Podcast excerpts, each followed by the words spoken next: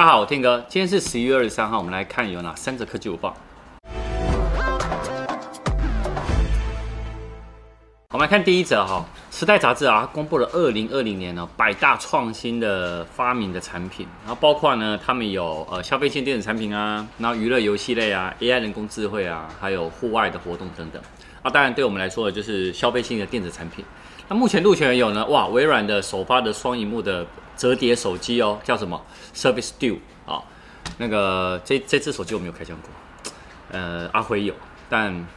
就是很创新呐、可是阿辉觉得还是有进步空间。那另外呢，两大的次世代的主机，哎，无光碟版的 Xbox Series S 啊、哦，还有 PS 五呢，两个也双双入选。尤其是 PS 五呢，在时代杂志他们说它是史上最强大的游戏主机。啊，但是呢，Xbox Series S 呢，因为它有一百二十帧，然后呢，它有 Game Pass，就是说它可以有月费制。那这个有点像是什么游戏版的 Netflix 哦，所以它有入选。那其他的呢，也有包含 LG 的六十五寸的四 K 的 OLED 的电视啊，然后三星有一个垂直电视啊，然后另外呢，Sony 的 A7C 的那个数位单眼，然后还有 E-Star 三六零的 One R，因为它可以做模组化的一些那个设计。好，那另外还有那个 LG 有一个叫 Win 的那个双荧幕的旋转手机，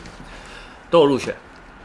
所以我觉得，哎，在这个疫情下呢，这些入选的手机还有这些产品，我觉得还是有蛮多的创新的科技哈。我很期待接下来二零二一年还有什么新东西。我们来看第二则。好，再来呢，全球最热销的五 G 手机的十大排行，他们是结算到九月底而已哦。好，所以呢，没有 iPhone 十二的全系列，他们有算进去。啊，那包含呢，第十名是 OPPO 的 A 七二，第九名呢是华为荣耀的三十 S，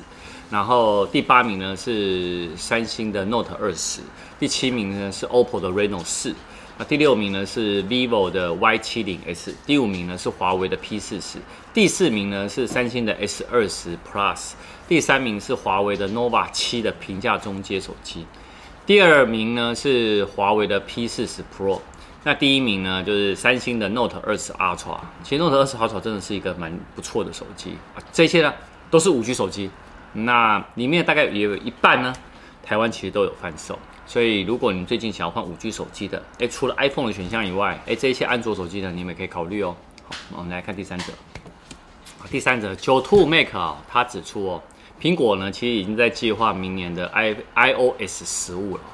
哎，我有拍很多 iOS 十的影片，没有的话呢，没有看的话，赶快去看了哈。那但是呢，他有说他可能会放弃对于呃 iPhone SE 的第一代啊 iPhone 的六 S 跟 iPhone 六 S Plus 的支援。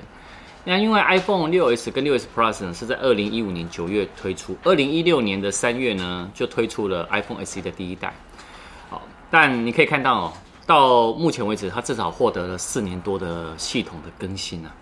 啊，随着呢，现现现在有什么 iPhone 十二的 mini，然后还有第二代的 iPhone 的 SE 嘛，所以他们也希望呢，大家可以来换机。那不过呢，它还是有体贴所谓的旧款的手机，包含呢 iPhone 六、iPhone 六 S、iPhone 五 S 哦，